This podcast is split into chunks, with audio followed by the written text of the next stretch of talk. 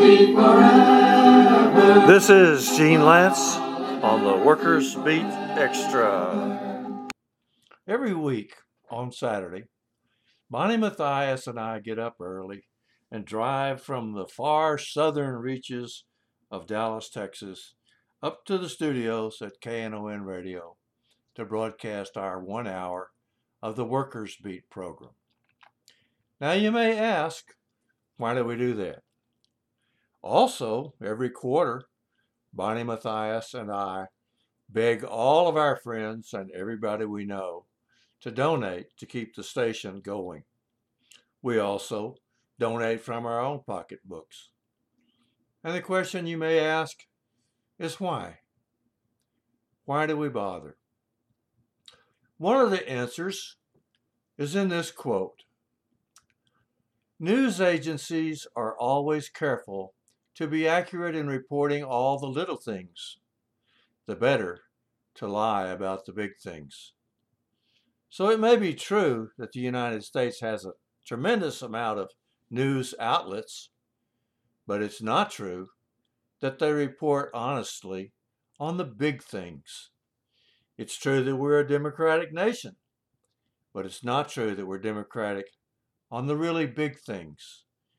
And by the big things, I mean the economy and foreign policy. People get very, very little input into the economy and foreign policy, and they find out very little about the economy and foreign policy. All week, every week, I accumulate little bits and pieces of news from commercial media from international news, and from union sources, especially from union sources. And I accumulate those little tidbits so that I can read them over the radio and share them with the radio listeners at KNON. Usually, since it's a talk show, I don't get to, to share them because, you know, people call in and, and uh, they want to talk. And so since it's a talk show, we let them talk. And so everybody else's opinions are, are in there in the program, but not necessarily the stuff that I worked all week to accumulate to share. For example, this week I want to say that U.S. manufacturing activity slowed less than expected in July, and there were signs that supply constraints are easing with a measure of prices paid for inputs by factories falling to a two year low, which suggests that inflation may have already peaked. And that came Reuters News Service. Another one I saved up for this week blockbuster profits for the second quarter were reported by oil giants Shell, Chevron, and ExxonMobil last week which, along with the record profits by British Petroleum, bring the profit tally for major Western oil and gas companies to almost $60 billion. And I got that from the Washington Post. But it's not going to be featured in the commercial media. I also mentioned this week the U.S. State Department has sent letters to various European oil companies saying that they have permission from the United States to resume importing oil from Venezuela, and that Venezuela is starting to pay off its debts in oil. Now, that wasn't in the commercial media in America at all. I got it from a news service from South America called Telesur that people can find online if they want to. People in the United States don't even realize how deprived they are of the news that they need, the things that they need to know. This is a quote from Google. Just 37 years ago, there were 50 companies in charge of most American media. Now, this is in May of 2022, now 90% of the media in the United States is controlled by just six corporations. AT&T, CBS, Comcast, Disney, News Corp, and Viacom. I see those names mostly because they're all union busters. They all do their very best to keep from publicizing anything good about working people. And they control 90% of the media in the United States. Here's something I've saved up to announce this week. Donations for Stardust Solidarity can be made at a certain website. Here's another one. Somebody paid $1.1 million for Adolf Hitler's wristwatch. Here's one. The union president at American Federation of Government Employees Local 1013 in Yazoo, Mississippi, won pay for 1,080 hours that she had been forced to work off the clock. She also won $300,000 in compensatory damages.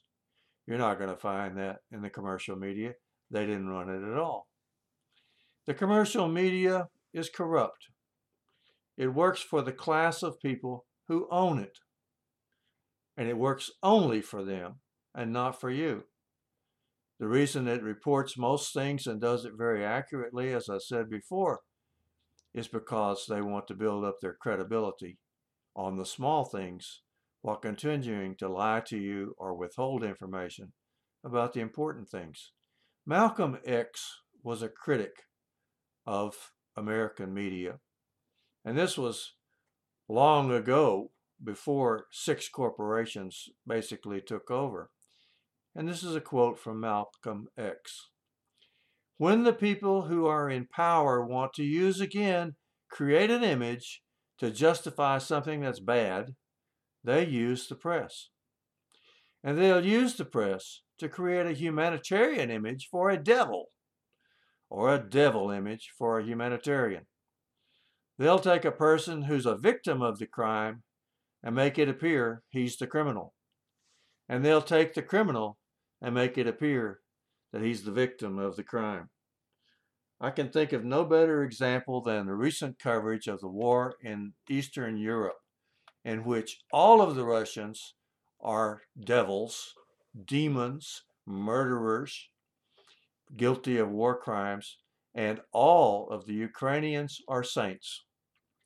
For example, recently a prison that was being held by the Russian side reported the death of 53 people and 75 wounded as a result of the bombardment of a prison in a place called Elenovka.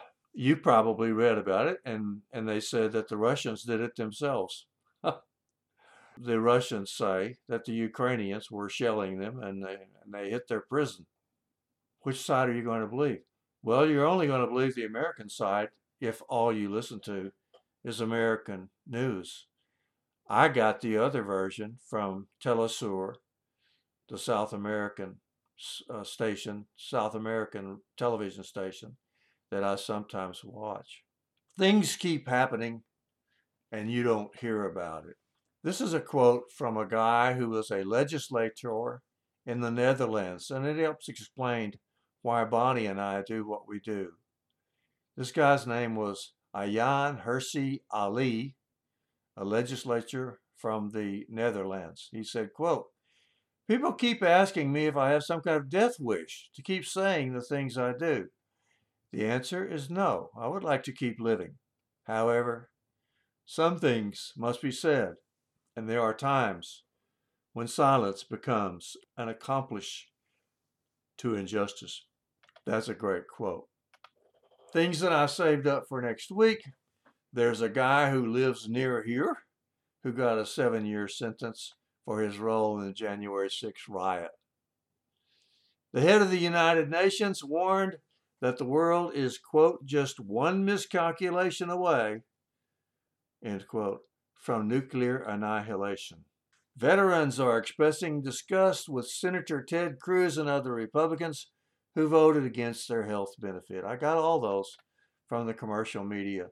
It's not any big secret, but it's something you might not have heard emphasized unless you happen to be listening to the Workers Beat on KNON radio. I got this from the South American News Agency.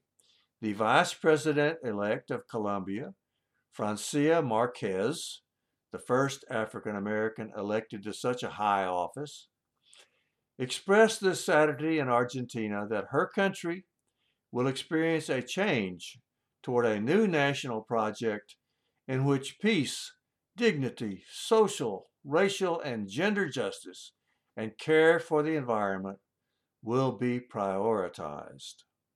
She's a black woman, the first black woman to hold such a high office in all of South America.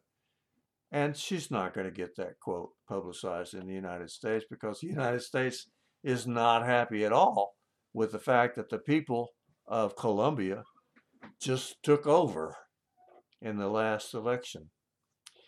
The Oklahoma State Board of Education voted this week to downgrade the accreditation of Tulsa Public Schools after a teacher reportedly complained that the school district's training materials, quote, shame white people. Racism's alive and well. I got that from the Washington Post. Here's another quote. This is from James Madison, President of the United States, a long time ago. He said, quote, a popular government without popular information or the means of acquiring it is but a prologue to a farce or a tragedy, or perhaps both. So that's why Bonnie Matthias and I go up to North Dallas every Saturday. That's why every quarter we do our best to raise every cent that we can to keep KNON radio on the air. It subsists only on the donations of people who like KNON and believe that community radio should be going on. Our program, The Workers Beat, is the only pro worker program in the state of Texas. It's one of only three or four in the South. It's one of only a hundred or so labor podcasts like this one. This is a quote I want to close with from Dr. Martin Luther King. He said, quote, our lives begin to end the day we become silent about things that matter. End quote.